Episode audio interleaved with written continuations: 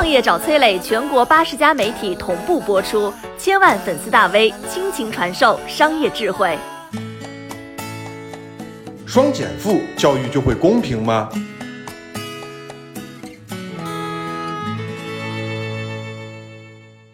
普通家庭的孩子还能弯道超车吗？教育减负减到最后会变成变相增负吗？这条视频会告诉你什么是双减负，为什么双减负反而会是寒门子弟的机会。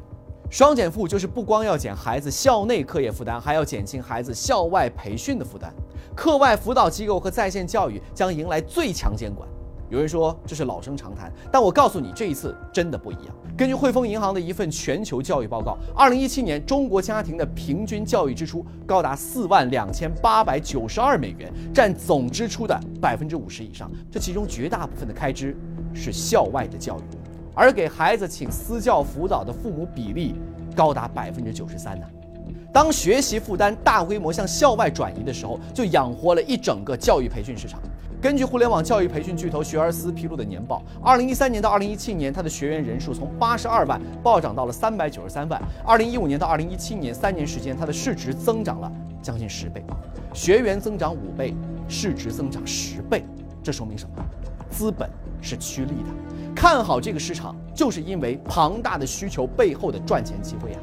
教培市场的需求来自于家长，这些教培机构为了巩固自己的客户群体，会开出比学校更好的待遇来吸引优质的老师，长此以往，甚至会导致学校优质师资的流失啊！一堂校外辅导，一个小时报价动辄成千上万元，普通孩子哪里上得起呢？教育公平又从何实现呢？最好的案例其实就在隔壁。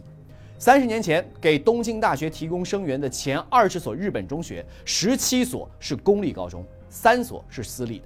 但是，日本推行教育减负三十年之后，这个数字完全颠倒了过来，只有三所是公立学校。为什么会有这样的结果？因为在日本教育界，只减公立学校校内的负，不减私立和课外培训班的负啊。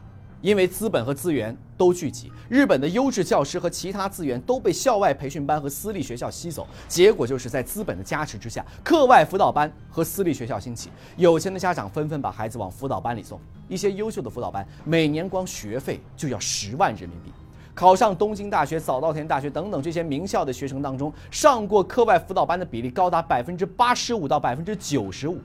日本教育现在的逻辑就是：有钱才能上辅导班、上私立学校，上辅导班、上私立学校才能上好大学，上了好大学才能赚更多的钱。最终，有钱人通过教育完成了阶级传递。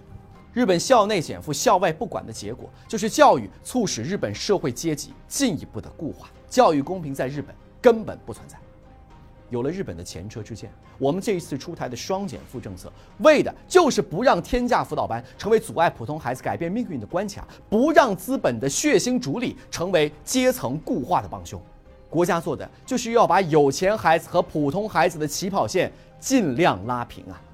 教育公平固然是条很长的路，也是条很难走的路，但是国家有信心，也有行动，那么这条路我们就一定能够走通。你好，我是松南，是崔磊的合伙人。包括抖音、快手、百度、阿里、腾讯等等这些互联网公司，都曾经邀请过我们去分享创业方面的课程。我们把主讲的内容整理成了一套音频的课程，里面包含了如何创业、如何做副业、优质项目的剖析等等，相信对你会有所帮助。下拉手机屏幕，在节目简介里添加我的个人微信，这套课程今天免费送给你，快去领取吧。